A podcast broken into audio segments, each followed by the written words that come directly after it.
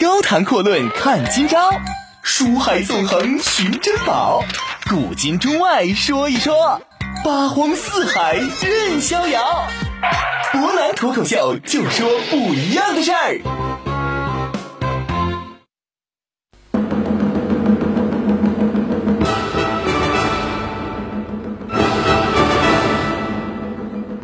听众朋友，大家好，欢迎您收听今天的博南脱口秀。那么今天呢，我们接着昨天的话题啊，说一说神机军师朱武的故事。那昨天我们强调了这么一点呢，说神机军师朱武这个人呢，跟同为梁山军师的另外一个人吴用相比啊，我们说吴用这个人确实没有朱武这兵书读得多，同样呢，也没有朱武这个人在行伍之间指挥军队的次数来得狠。但是我们会发现，吴用这个人对比朱武之下呢，那是比较合适的军师人选。因为他做事儿啊，算计人也好啊，不管怎么样也好，是足够无情。天塌了，谁死了？我们说，只要老大宋江还在，吴用经常说的一句话就是“且省烦恼，生死人之定分”。一句话什么意思呢？就是生死有命，富贵在天，谁死谁活，这都是有命注定好的。那么相比之下啊，少华山上号称神机军师的朱武，实际上我们再看一看。他算计人，既不神机，也算不上什么正统军师，只不过自己是一个没有十分本事的知识分子。或许我们猜测一下，曾经他也想过投笔从戎啊，运筹帷幄，有这种梦想。为此呢，我们会发现，其实他确实读了不少兵书，但是很可惜啊，现实当中没有给他任何比较正经的机会。最终呢，是被官司逼迫无奈之下，不得已上山当了山大王。我们说朱武即使当了山大王，显然呢也没有摆脱自己这种书生意气啊。外号呢虽然说叫神机军师，那反而呢是跟这种刀口舔血的绿林生活是格格不入。自己本人呢不是一个合格的山大王，缺少约束人心的手段，组织结构啊，昨天我们提到了非常涣散。二当家陈达天天跟自己叫板，感情用事，而且待人也没有半点疑心防范。最有意思的是啊，我们说朱武这个人作为少华山前任寨主，啊，反而是诚心退让，而且后来跟大后来的这个寨主史进呢，两个人和谐相处。也亏我们说史进、陈达、杨春这三个人各有各的坏脾气，但是总体而言，这仨呢都没有太多心眼，不是什么恶人。虽然说是当着山贼的命啊，但是自己呢是操着官府的心啊。少华山这边，我们说离华州很近啊。大老爷是强占民女，史进还要犯险出头。我们说少华山好歹也算《水浒》里边极为少见的正能量啊强人的聚集地了。我们说，正是这么一拨人啊，跟随宋江上山之后，是东征西讨，南征北战，最终呢，在方腊手下遇上方腊手下的头号上将之一啊，小养游击庞万春，神箭手这个人，可以说呢，最终史进、陈达、杨春三个人是坐一堆一块儿被射死在关下。罗俊义听说这个消息之后啊，是小说里边写的很分明，叫如痴如醉，呆了半晌。而神机军师朱武呢？为陈达、杨春垂泪已毕啊，说了一句：“先锋且勿烦恼，有误大事啊，可以商量别的一个计策，去夺冠斩将，以报此仇。”我们说那个看似很虎啊，一上来就送人头，到处去挑事儿的陈达，这时候死了；还有一个看起来似乎很怂，但是对营救自己兄弟也从来没有犹豫过的白花蛇杨春也死了。军师呢，却在主将哭的时候。在旁边说了一句：“啊，生死人之分定。”一句话，生死有命，富贵在天。然后就开始进行下一步谋略。朱武自己呢，虽然说卢俊义是看呆了，朱武自己哭了起来。不过好在垂泪已毕之后，朱武也终于说了一句话，叫什么？胜败乃兵家常事，生死人之分定。其实，不难统计了一下，我们会发现，在征讨方腊之后啊，《水浒传》这部小说当中，这一部分出现最多的台词儿，那就是叫“生死人之分定”。什么意思？生死有命，富贵在天。梁山手足在逐渐凋零，但是毕竟这是他们早就选好的一条路。我们说宋江不管怎么说啊，虽然说这个人呢有一定缺点，有很多人说他是厚黑学的典型代表之一。他所希望的是博一个风妻印子啊，带着这帮兄弟一起走向荣光大道。但是有一点是非常分明的，他绝对不愿意自己的手足逐渐凋零。一方面，他们是一百单八将结义兄弟；另外一方面，这些人在势力就在势力在宋江手里边有兵，就没有人敢拿他怎么样。但是很可惜，这些人在逐渐死去。我们说朱武在这个过程当中也逐渐感受到了人生的悲凉。其实转过头来看一看啊，曾经那些想为官府去拼杀疆场，进而博一个封妻印子、光宗耀祖的这些人啊，林冲那是病死在杭州，杨志同样染病是病死。史进呢是不肯把自己的父母遗体把半点来玷污了，结果自己也是被庞万春的神箭给射死。可以说，这些企图在疆场之上博取功名的人，最终没有一个好下场。我们说朱武这个时候呢，他实际上已经成为一名优秀的军师的。正当他不用再为官司所逼迫，也不用担心下级去公然顶撞他。有了更大、更适合他的平台，更多资源去让自己成为一个名正言顺的神机军师的时候，我们说朱武才发现，自己身边那些最亲最近的人都已经不在了。在实现自我价值的过程当中啊，他的兄弟也好，朋友也好，全都一个一个的笑死疆场，离他而去了。我们说，最终呢，朱武结局还算不错啊。呃，是成功的在征讨方腊这场战争当中活了下来，并且成功回京面见天子。但是，在本以为自己能够大展宏图之后，算是衣锦还乡的时候啊，朱武带上混世魔王樊瑞这两个人出家做了全真教的道士，直接去投奔公孙胜，以终天年。虽然我们说比不上李俊呐，这是荣光啊，在画外之外直接称了王，也比不上扑天雕李应啊，做了一个大富豪。但是，变相来说，颐养天年，这也算是梁山伯好汉当中最好的结局之一了。而很多人也纳闷，朱武怎么就在自己功成名就的时候直接就走了呢？其实我们想象一下，也有可能就是突然开悟了，或者说。看遍了生死之后，突然想通一句话啊！如果让伯南猜一猜，他究竟想通哪句话的？也许我们就会说啊，是自己军事界的老前辈吴用常挂在嘴边的那句话：“生死人之分定，生死有命，富贵在天呐！”啊，梁山伯好汉在逐渐凋零之后，朱武显然自己也明白这样一点，终于他最终选择了一条最适合他自己的道路。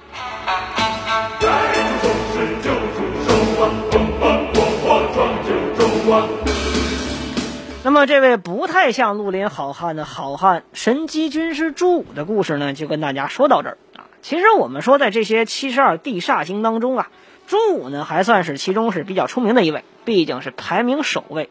对比之下，我们说很多地煞当中的好汉，那表面上看起来呢，就像之前我们提到的，那仿佛就是施老先生专门拎出来一个一个要凑数用的。但是，如果我们说仔细看一看小说，仔细思量一下，会发现。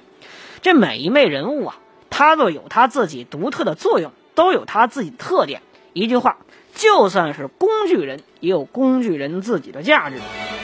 你比如说，今天咱们要讲的这两位啊，铁臂膊蔡福、一枝花蔡姓啊，这两位正是其中的典型人物。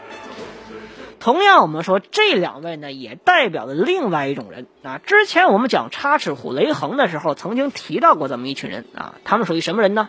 属于官府当中的小吏小官儿，一句话，人家有单位，单位一开始呢，对他们也态度也好，待遇也好，都相当不错。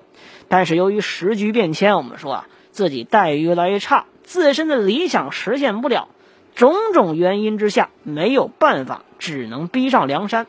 我们说雷横这个人人品有很大问题，之前我们提到过。对比之下啊，这个刽子手兄弟俩呢，蔡福和蔡庆显然比雷横要强一些。我们说蔡福和蔡庆呢是亲哥俩，而且这二位呢都在一个单位共同工作。铁臂膊蔡福啊，生的是身高不高，但是膀阔腰圆，职务呢跟天罡星的天雄星啊，杨雄是在仙州的时候一样，都是押狱集结的奸刑刽子手，可以说呢是专门的砍头的。说白了，说俗点就是监狱长监管死刑犯的执行者。弟弟呢，一枝花蔡庆是小押狱，相当于现在的今天狱警一样的职位。可以说这兄弟俩呢，不能说是横行狱里，但是最起码待遇肯定不差。那么这哥俩一出场呢，伴随着就是玉麒麟卢俊义卢大老爷被抓进大牢了。那这时候赶上浪子燕青专门要了一罐饭啊，想要送给自己主人吃。其实我们看惯了影视剧，包括古代小说，大家都知道，想探监啊，不打点一下你是根本进不去的。但是我们说燕青这时候到什么程度呢？说卢俊一家确实有钱，但是所有的钱财都被主管李固把持着。燕青呢是直接被清户出门，一分钱没有，连饭都是要来的，这钱压根儿就不可能带在身上。要说蔡福啊，虽然说是小官，但人家毕竟也算是好汉出身，哎，有点豪气。怎么说呢？面对燕青这个连跪带拜的这个情况，人家还真就一分钱没要，直接把燕青给放进去了。我们说，一方面得说这二位呢之前都认识，但是另外一方面，蔡福心里边也明白。燕青呢是被李固给轰出来的，把燕青放过去，这李固这边自然是不会高兴。但是蔡福我们说，之所以称得起是好汉，原因在于他这个时候显然是发了善心，自己愿意担这个风险。就像我们常说的，这但凡是个人呢，他都会有一些恻隐之心啊，这些呢也都是正常人的感情。但是转过脸来，这事儿就变了。我们说卢俊一家的主管，现在呢也是卢老爷家产的正统继承者啊。主管李固送来了五十两蒜条金，让他帮忙把卢俊义这个命在牢里边就给他断了。这时候蔡福呢马上就换了一副嘴脸啊，跟李固就这意思说：“你小子黑了卢老爷那么多钱，五十两金子就想买条命，门都没有。”李固马上再答应啊，我再加五十两蒜条金。蔡福说：“你就别在这磨叽了。”你真想把卢俊义怎么样？直接拿五百两金子来！这钱可没少要。我们说看蔡福在这讨价还价，这实际上说明蔡福已经同意在狱里边就把卢俊义这个命给断了。我们说大前提呢已经定下来，刚才还给燕青开后门的蔡福，如此之快之下就同意把卢俊义的命给斩了。我们说善恶转换呢，实际上人性最真实的一面，它就是这么快的。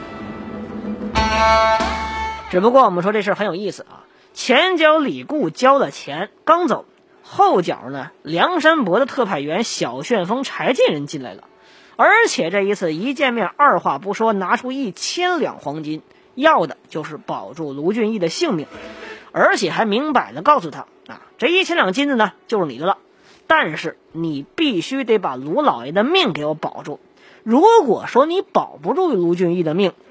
那就不是退钱那么简单的问题啊！我们直接打下你大名府，我们老幼不留，玉石俱焚。一句话，我要屠城。我们说蔡福这一下是吓傻了，也为难了。原文说呀，这蔡福得了这消息之后呢，是百拨不下，思量半晌。他为什么犹豫呢？其实也很简单啊。按说，出于你作为一个牢狱者的这样一个职业道德。虽然说梁山给的钱确实很多，一千两黄金呢，但是呢，你做事儿也得有个先来后到，对不对？按理说你应该答应给李固办事儿，你应该先办。但是蔡福心里边也非常明白，梁山伯这个主顾跟李固还就不一样啊。李固你不给办事儿，顶多是找你麻烦；而梁山伯你敢不给他办事儿，那就不是人家去消协投诉你这么简单道理了。评书一讲话，这是一群活土匪。瞪眼睛宰活人，而且宰的不止他一个人，人家全城一块给你一把火点了。而且之前呢，蔡福也跟卢俊义也认识，至少跟燕青认识。我们会发现，蔡福这个人虽然说认钱，也希望得到钱，但绝对不是一个眼里边只有钱的人。呃，我们说在当时北宋这个条件之下啊，你作为一个这种狱警呢。拿钱办事，这已经是条件反射的。实际上，各种史料里边已经明确记载啊，北宋年间押狱者呀也好，行刑者也之好啊，接受这些钱财已经是一个非常常见的问题了。其实我们也可以理解，自从蔡福干这一行之后，这就是一条铁律啊。除了自己的亲生父母、妻子生死之交，哎，哪怕是生死之交，实际上我们说对谁也不能搞特殊化，这叫职业习惯。虽然心里边不一定情愿，但你也得这么做。一句话，天地万物你不能乱了规矩。如果你真不想昧着良心怎么办呢？干不下去。最后只能像登州城的这个集结啊，铁匠的乐和一样，跟着劫牢造反上梁山。我们说这几种想法交织在一起呀，这蔡福觉得这事儿越来越麻烦。幸亏他身边还有个人给他出了个主意。那这人是谁呢？出的主意又是什么呢？咱稍微休息一下，一会儿呢再来详细说一说。高谈阔论看今朝，书海纵横寻珍宝，古今中外说一说。八荒四海任逍遥，博南脱口秀就说不一样的事儿。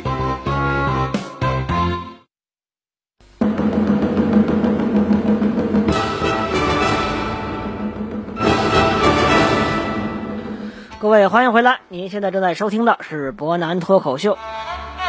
同样呢，再跟大家也说一声啊，博南读书会呢已经是正式成立了。那如果说您想加入读书会，跟我们一起讨论您所喜欢的书呢，您可以在我们的微信公众账号“秦皇岛新闻八九一”里边回复“读书会”三个字儿，然后呢，您就可以扫码进入我们的微信群。那我们接着说一说铁臂博蔡福的故事啊。那刚才提到呢，蔡福这边犯了难啊，原因很简单啊，梁山给他一千两金子，让他保卢俊义；李固给他五百两金子，让他杀了卢俊义。这事儿确实很麻烦。好在蔡福有个兄弟，一枝花蔡庆，人家呢出场替主意啊，替蔡福把这个主意给拿了。人蔡庆就说呀。说现在既然有一千两金子在这儿啊，我们说羊毛出在羊身上，你就不如把这钱用给卢俊义身上，咱俩一块替他使用啊。这大名府的梁中书、张孔木这些人呢，那都是好利之徒，喜欢钱，接了贿赂之后，必然能周全卢员外的性命。到时候你把他配出去啊，咱就说当配军嘛，给他送出去，救得救不得，这路途之上呢，自有梁山好汉的事儿。咱们干好咱们的事儿就得了。其实我们说蔡庆这些话说的，虽然说看起来很简单，但实际上是解决了两个大问题。一个呢是应该怎么做，另外一个是应该如何去做。怎么做是定方向啊，也就是选择的问题。很简单呢。梁山这边你惹不起，所以李固那就自然管不了。到时候李固来找呢，直接跟他说明白，上面有人要保卢俊义。毕竟这边说句不好听的话，叫担着血海一般的关系，身家性命啊。反正呢，这也很符合他俩的本心啊。至于坏了规矩嘛，那只能说两害相权取其轻。李固呢，你这边有辙想去，没辙一边玩去。反正你小子也不地道，不是什么好东西。下边呢就该说怎么去做了，具体操作的问题了。至于是要卢俊义的命，他们哥俩呢直接下点毒，拿刀子一捅，这事儿就完事儿。但是要保住卢俊义，这事儿就没这么简单了。其实我们就说呀，这就属于呢古代，尤其是宋元明清这几个朝代底层小官吏的特点。在老百姓眼里边呢，他们就是天青天大老爷，但是实际上真到了官场之上。他们这个天上还有好多层天，他们实际上什么也不是，待在中间的这位置是特别的尴尬的。其实我们说《水浒传》里边这样身份人不真不少啊。你比如说简单的晁盖智取生辰纲之后啊，所谓破案的任务呢，就落在巡检何涛身上。平时自己是作福作威的巡检何涛，这时候被上峰低的差点上了吊。所幸呢，我们说智取生辰纲这个计策虽然好，但是漏洞百出，他有点线索。结果去抓人家的时候没打过，自己还丢俩耳朵。那说的有点远啊，我们接着回来说蔡福、蔡庆的故事。我们说蔡庆这人很聪明，看得很明白。显然这一千两金子虽然好，但是不能留着自己用，你得留着上下来啊，用来上下打点一下，把卢老爷的性命给你保住。其实从这哥俩，还有之前我们提到雷横也好啊，还是刚才提到的巡检何涛也好，被发现的。他们特点呢，可以总结一下：第一个，在普通老百姓面前确实是天但是在管章啊管章的长官的面前呢，说句不好听的话，什么都不是，经常不得不面对一个很尴尬的身份转换问题，一旦处理不好，那就是灭顶之灾。第二个呢，就得说啊，确实这是古代社会一个常见的现象，他们都会利用职务之便呢，给自己谋一些好处，以至于时间一长，就会形成一种约定俗成的潜规则。第三点就是说，这些小官啊，实际上呢也是普通人，他们也有自己感情，但是也不得不对一些行业的内规低头，因为如果违反了，他们知道得罪人太多，自己身家性命也保不住。不管怎么说呀，我们纵观一下《水浒传》，会发现啊，蔡福、蔡庆这二位呢，虽然说在上山之后没立多少大功，但是好歹这一次把梁山的二把手保住，这二位是立下汗马功劳的，而且人家完全称得起是底层官吏当中的佼佼者。第一个呢，能够看得清明白情势，一句话，识时务者方为俊杰，人有见识。虽然说见钱眼开，但绝对不是心里边只有钱的人。他们呢，要是您说啊，要是把金子保证我留下，自己保证不杀害卢俊义。但是，一旦上面要杀卢俊义，这二位呢，立马可以说抓瞎了，到时候是为财伤身。所以，卢俊义这一千两金子绝对不能留。因此呢，第二点还有一点就是说啊，在北宋这个时期，官员只认钱，甚至可以说很多基层官吏啊，良心都被狗吃了的情况之下，这二位呢，难得的还有一份很好的善心，不收燕青的钱，放燕青进牢，这是小事儿。后边呢，还有一件真正让人撑得起的是大事儿。这得说，梁山用计打破北京大名府之后，在大街之上是烧杀抢掠，血流成河。因为当时呢正值元宵佳节啊，一片祥和的大名府瞬间是变成人间地狱了。正是蔡福赶紧苦苦哀求柴进说：“大官人，您可救一救一城老百姓的性命，休教残害。”我们说呀，当时一句话书里边说的很明白，这已经死了将近一半人了啊。幸亏蔡福在关键时刻说了这么一句话，保住了一大半百姓的性命。用俗话来说呢，真称得起叫功德无量了。其实我们可以说，蔡福、蔡庆这二位啊，是一个非常完，应该说完整的普通人形象。在他们身上呢，没有所谓仗义奢遮的这样一个江湖大哥形象，他们只不过是最底层的官员。但是正因为身处底层啊，见着穷苦人见多了，心里边的穷人、对苦人呢，多少有些怜悯之情，在他们力所能及的范围之内啊，会为他们去做一些事儿。当然。见钱眼开，这也是一个社会历史导致的必然。不管怎么说，我们会发现这两位比起其他的官员啊，真是强的不是一点半点儿。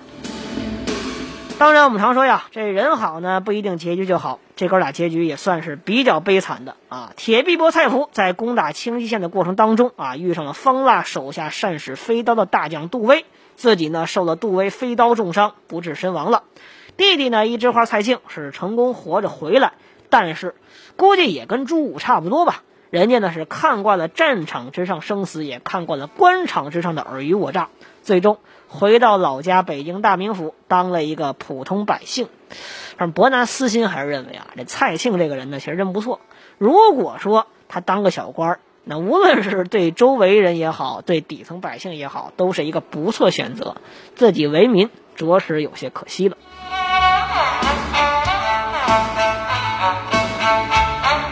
好，那这两位铁臂膊蔡福、一枝花蔡庆的故事呢，就跟大家说这么多。啊，我们会发现这二位的故事其实不长，挺短，而且呢，也没有其他好汉搏杀疆场啊，要么就是一些建立奇功、翻山越岭，这二位都没有。但是他们做了两件大事儿为梁山。第一件呢，是保住梁山二把手玉渠的卢俊义；另外一件就是救了将近一大半北京大名府的老百姓的性命。对于他们这种身份、他们的地位、他们能力来说，我们常说一个人呢，什么叫能办大事啊？在关键时刻，把你超出你力所能及的事办了出来，那这就可以说确实不一般了。我们说蔡福、蔡庆这二位正是如此。好，那这二位的故事呢，就跟大家说到这儿啊。正像伯南之前一直所说的，其实每一个梁山好汉呢，都有自己比较独特的特点。很多人诟病说《水浒传》这部小说啊，塑造很多没用工具人，但是不难在细读之下会发现，并不是这么一个道理。每个人物都有每个人物出场的原则和故事。那明天我们说的这位呢，同样是排名第杀，同样排名也很低，但是梁山这部小说没他还真就进行不下去。那么他究竟是谁呢？明天同一时间，我们一起来分享分享。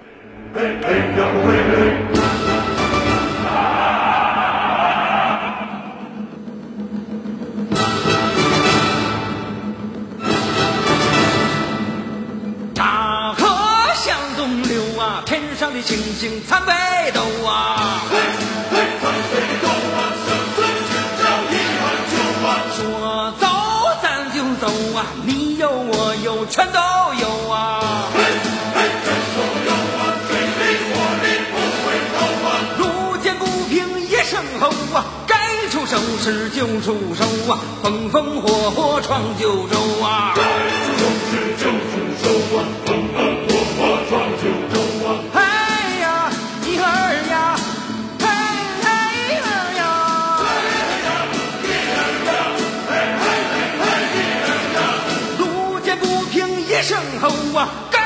出手时就出手啊，风风火火闯九州啊。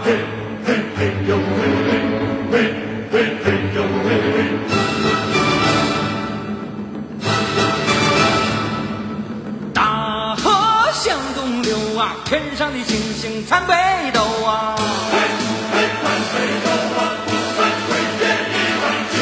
说走咱就走啊，你有我有全都有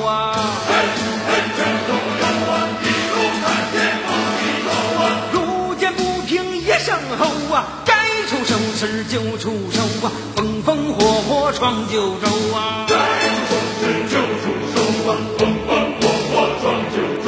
哎呀，一儿呀，哎哎儿呀，